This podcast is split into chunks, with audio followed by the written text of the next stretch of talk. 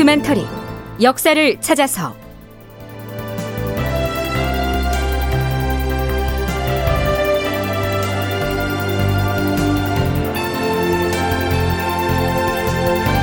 제 985편 영의정 유성룡이 파직되다. 극본 이상락 연출 최홍준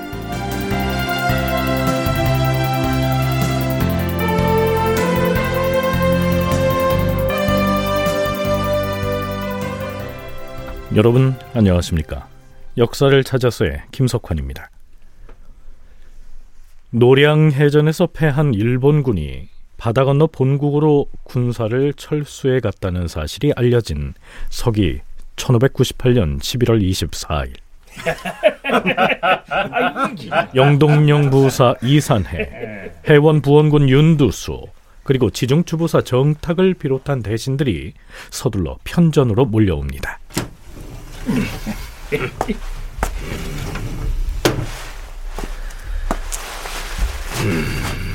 주상 전하, 우리나라가 지금껏 7년 동안이나 외적과 대치하고 있었지만 외적의 진영을 하나도 섬멸하지 못하였사옵니다. 하온데 이번에 다행스럽게도 중로, 동로, 서로 등 삼로의 외적들이 일시에 바다를 건너서 그만 도망을 쳐버렸사옵니다. 주상 전하, 임진년 이후로 이런 날을 맞이할 수 있는 것이라고 어찌 생각이나 했겠사옵니까? 이는 하늘이 종묘 사직과 우리 백성들을 굽어 살핀 결과가 아니고 무엇이겠사옵니까? 신들은 기쁨을 견딜 수가 없어 이렇게 편전에 와서 아뢰는 것이옵니다. 음, 외적이 바다 건너 도망을 쳤다 하니 다행스런 일이다. 원로 대신들은 일본군의 퇴각을 보고하면서 기쁨을 감추지 못합니다. 그런데 의당 이 자리에 있어야 할 것 같은 한 인물이 보이지 않는다는 생각이 들지 않습니까? 우리가 궁금해하는 인물은 임진왜란 발발 초기부터 몽진을 떠나버린 선조를 대신해 전쟁을 혼자 지휘하다시피 해온 그 사람, 바로 유성룡이죠. 이때 유성룡은 어디에서 뭘 하고 있었을까요? 뭐 그러고 보니 이보다 훨씬 이전에 명나라군이 사로병진 작전을 추진하는 일로 조정에서 논의가 한창일 때에도 이 유성룡의 목소리는 들리지 않았죠. 전쟁 말기의 비변사 당상 회의에서 유성룡의 목소리가 갑자기 사라져버린 그 연유를 지금부터 추적해 보겠습니다.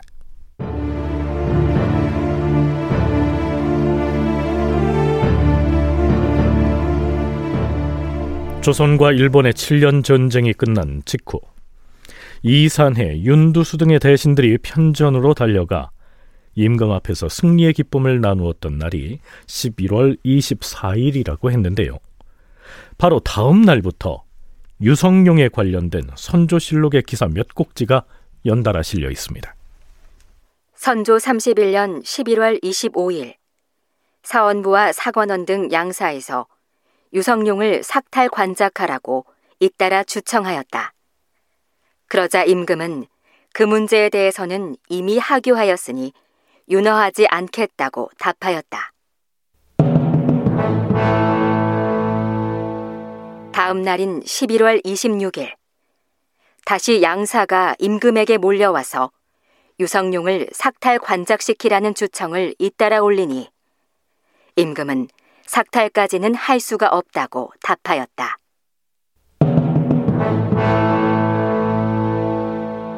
그 다음 날인 11월 27일, 양사가 유성룡을 삭탈관작시키는 일을 또다시 하려니 임금은 이미 교지를 내려 대답을 하였으니 삭탈관작을 윤허하지 않는다고 답하였다.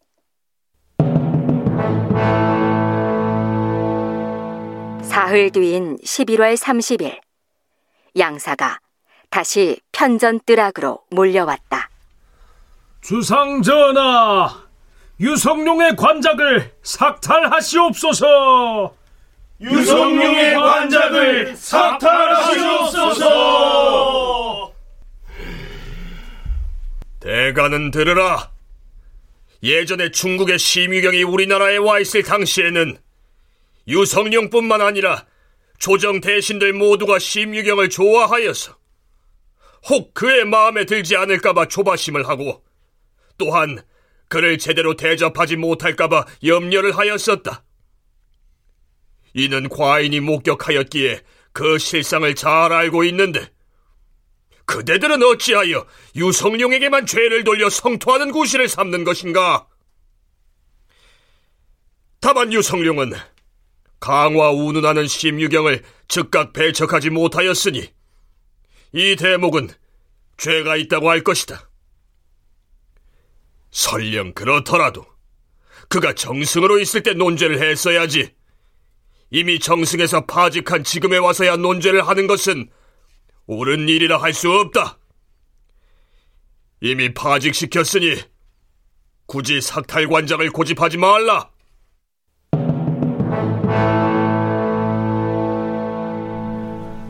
자, 여기까지만 듣고서는 유성룡의 탄핵 사유를 정확히는 알 수가 없지만 심유경이 일본을 왕래하면서 강화 협상을 하겠다고 바람을 잡고 다녔을 그 당시에 영의정이었던 유성룡이 그걸 과감하게 배척하지 못했기 때문에 그 죄를 물어야 한다.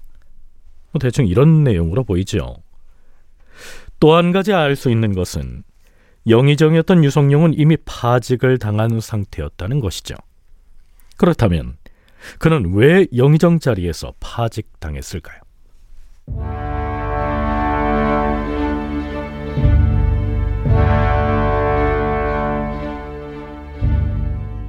선조수정실록의 기사를 살펴보겠습니다. 전쟁이 막판으로 치닫고 있던 1598년 9월 1일치의 기사에는 이런 내용이 실려 있습니다. 이때 정응태의 참본에 대해 변무하는 일로 사신을 보내 진주하기로 의논하였다. 임금은 영의정 유성룡에게 뜻을 두었으나 유성룡은 윤두수, 이항복, 이호민 등을 주의하였다.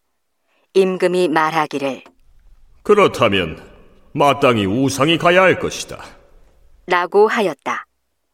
그런데 당시 우의정 이덕형은 접반사로서 격리 양호의 군영에 머무르고 있었기 때문에 마침내 유성룡을 다시 의차하였다. 유성룡이 그래도 무리가 있다 하여 가려하지 않으니 대소 신료들 중에서는 유성룡이 임금의 뜻을 알고도 가기를 자청하지 않았고 또한 의차한 후에도 규피하였다고 하여 비난하는 자가 많았다. 네, 내용이 좀 어렵지요. 그 무렵에 명나라의 병부주사 정응태가 조선에 건너와서는 경리 양호를 탄핵하는 보고서를 명나라 조정에 올립니다. 당시 양호는 일본군을 일시에 타격하기 위한 사로병진 전략을 수립해서 막 실행에 옮기려던 시점이었는데 만일 명나라 조정에서 이 양호를 소환해 버리면 일본을 공격하려는 작전에 차질이 불가피하게 되겠죠. 그래서 선조는 대신들 중에 한 명을 명나라 황제에게 진주사로 보내서 정응태가 올린 탄핵 상소문은 사실이 아니다. 이렇게 변명을 해주기를 바랐던 것입니다. 그런데 영의정 유성룡은 자신이 갈 수 있는 처지가 아니라면서 윤두수, 이항복, 이호민 등을 대신 추천한 것이지요. 그러자 대간에서 바로 공격을 하고 나선 것입니다. 가장 먼저 포문을 연 간관은 사헌부 지평 이이첨이었습니다. 전하, 중국의 진주사를 보내서 경리 양호의 탄핵이 부당함을 알리는 일은 잠시라도 지체해서는 아니 되옵니다. 서울에 머물고 있는 의정부 대신들이 한두 명이 아닌데 지금처럼 지극히 중하고 급한 일에 선뜻 가겠다고 나서지 아니하니 어찌 이럴 수가 있겠사옵니까? 신은 사헌부와 사관원 등 양사가 합사하여서 유성룡을 탄핵하고자 하였사옵니다. 그러나 다른 간관들의 신임을 얻지 못하여 논의가 일치되지 않았사오니 직을 내려놓고 물러나고자 하옵니다. 신을 파직하시옵소서. 이첨은 스스로 대간의 직을 사직하겠다고 천명하면서 뜻을 굽히지 않습니다. 그러자 유성룡도 변명을 하죠. 전하, 일전에 이주에서 진주사를 임명하여 보내는 일로 신에게 와서 의논을 하였을 때 신도 매우 중요한 일임을 알았사옵니다. 그런데 신은 의정부의 관원이옵니다. 다른 정승들은 모두 밖에 나가 있고 신만이 의정부에 남아 있사옵니다. 나라 일이 한창 위급한 터에 신이 사신으로 나가기를 자청하는 것은 사세에 온당하지 못하고 또 개인적으로도 요즘 몸이 몹시 쇠약하고 정신이 혼미해져서 막중한 사신의 소임을 감당할 수가 없을 듯하였사옵니다. 다른 대신도 뚜렷이 감당할 만한 적임자가 없어서 부득이 재상들 중에서 이항복, 윤두수, 이호민 등을 추천하여 올렸던 것이옵니다.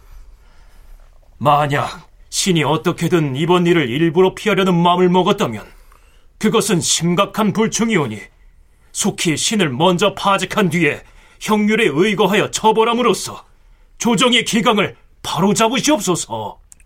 어찌 영상이 진주사로 가기를 기피하였다고 하는가? 사직하지 말라. 그러나 대간의 탄핵은 그치지 않고 이어집니다.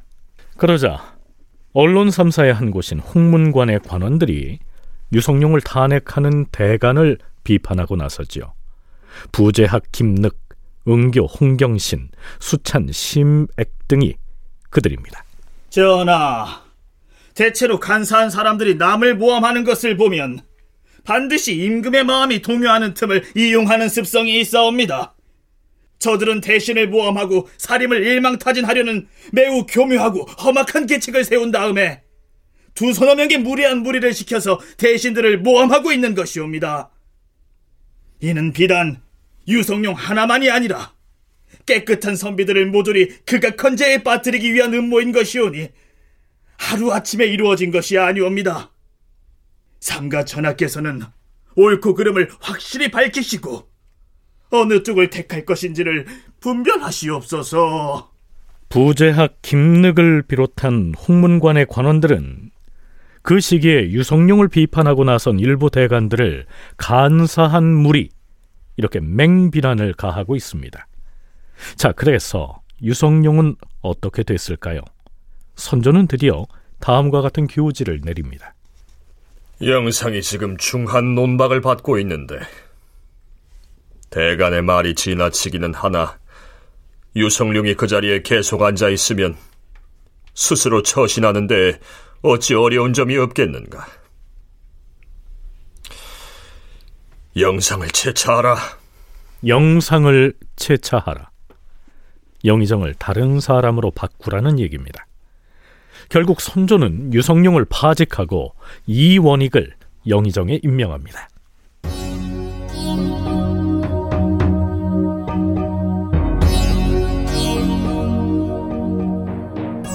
전쟁이 막판에 이르러서 이순신의 죽음을 불러온 바로 그 노량해전이 발발하기 이틀 전인 1598년 11월 16일 사간원에서 또다시 유성룡을 탄핵하고 나섭니다.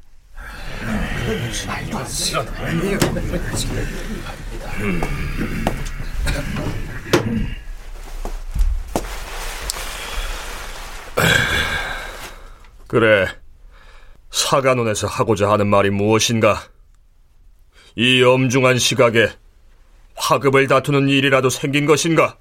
선조가 이렇게 물었고요. 이윽고 사간원의 간관들이 대답을 하는데요. 그 서두부터가 매우 거칠고 공격적입니다. 주상 전하, 풍원보원군 유성룡은 간사한 자질을 타고난 자이옵니다. 그는 매번 간교한 지혜를 이용하여서 명성과 벼슬을 도둑질 해왔사옵니다. 그러나 그자가 사람을 해쳐도 주변 사람들은 잘 알지 못하였고 그가 세상을 속여도 세상은 깨닫지 못하였사옵니다. 이것이 유성룡이 평생 동안 부려온 교묘한 심술이옵니다. 그는 정권을 잡은 이래로 붕당을 결성하여서 국사를 그르치고 그 권력을 사사로이 행하여서 백성을 괴롭힌 죄가 한두 가지가 아니옵니다. 여기에서 붕당 얘기가 나옵니다. 우리 프로그램에서도 임진왜란 발발 이전의 정치 상황을 다룰 때 뭐 동인이니 서인이니 하면서 끊임없이 갈등을 일으켰던 그 당쟁에 관해서 여러 차례 살펴본 적이 있지요. 그 사이에 동인은 남인과 북인으로 파벌이 나뉘었는데요. 전쟁이 터지자 당쟁은 수면 아래로 가라앉는 듯 보였었죠. 그런데 유성룡 탄핵 과정에서 다시 이 붕당의 얘기가 나온 것입니다. 서강대 계승범 교수의 얘기 들어보시죠. 이 전쟁 말기 때 가면은 이 중앙 관료 조직과 대관 쪽에 삼사나 이런 쪽에 북인들이 많이 들어가기 시작합니다. 그러니까 전쟁이 끝났어요. 유성룡도 그만뒀어요. 그러면 끝나야 되는데 그게 아니죠. 전쟁이 끝난 다음에 뭐 합니까? 항상 트집 잡기 시작하는 것이죠. 우리는 싸워서 우리 힘으로 외적을 물리쳤다. 자, 그러면은 한창 싸울 때 싸우지는 않고 강화하자고 한 놈들이 누구냐? 그 놈들을 집요하게 물어 뜯어야 하는데 이게 마침 개인과 개인 문제가 아니라 북인과 남인 쪽으로 그 당색이 워낙 강하다 보니까 불붙은 것으로 볼 수 있죠. 자, 이 계승범 교수의 얘기 중에 강화를 주장한 사람이 누구냐 하면서 공격을 했다고 했는데요. 사관원 소속 간관의 다음 말을 들어보시죠. 전하, 중국의 경리 양우가 외적을 토벌하는데 뜻을 두고 있어서 화친을 주장하는 유성룡을 현저하게 비난하여 싸웁니다. 그래서 유성룡은 늘 유감을 품고 있었는데 양경리가 정응태의 모함을 받아 참수를 당했으니 유성룡은 흡족했을 것이옵니다. 그러던 차에 조종해서 양경리의 억울함을 호소하는 주청사를 보내려고 하자 유성룡은 이 일은 내가 아는 바가 아니니 우의정 등 다른 대신들을 중국에 보내는 것이 옳을 것이다. 이렇게 빠져나가려고 했던 것이옵니다. 유성룡은 오직 화친을 주장하는 한 가지 생각만이 마음속에 가득 차 있었으므로 직무를 담당했던 6, 7년 동안 그가 경영하고 조처한 것이 대부분 유명무실하였으며 다만 문자나 글을 지어서 그날 그날의 책임을 떼웠고 남의 말에 관심을 두지 않고 멋대로 고집을 부려서 하는 일마다 정치를 해치는 짓만 했사옵니다. 당시에 경리 양호는 적극적으로 일본군에 맞서 싸우기를 주장했는데 유성룡은 오직 일본과 화친할 생각만 하고 있었기 때문에 양호가 정응태의 모함을 받아서 탄핵당하는 것을 오히려 고소하게 여겼다. 뭐 이런 주장인 것이죠. 총신대 송웅섭 교수의 얘기는 이렇습니다. 서인에 대한 적개심들은 물론이고 같은 동인 안에 있는 사람들 중에서도 어, 이런 부분들에 상대적으로 덜 피해를 입은 소위 이제 남인으로 나중에 분류되는 이런 사람들에 대한 불만도 적지 않았었던 것이고요. 선조가 이제 유성룡을 중심으로 해서 그리고 유성룡을 보필하고 있었던 그런 남인들이 이제 유성룡이 중용이 되는 과정에서 적극적으로 이제 활용이 되고 있었고, 어, 하지만 이제 전쟁이 끝나가는 무렵에서 다시, 다시 이제 붕당 간의 그 대립과 갈등들이 이제 격화되기 될 가능성들이 이제 커져가고 있었고, 그럴 때, 아, 유성룡의 그 사신을 이제 주저하, 사신 파견을 주저하는 그런 모습들. 근데 그런 것들이 이제 불거지기 시작을 하니까, 아, 화친을 거론하는 데 있어서 유성룡이 참여했던 이런 문제들이 이제 본격적으로 제기가 됩니다. 그래서 어떡하라는 것일까요? 사관원의 주장은 이러했습니다. 전하, 유성룡을 아예 삭탈관작하시옵소서. 다큐멘터리 역사를 찾아서 오늘은 여기까지입니다.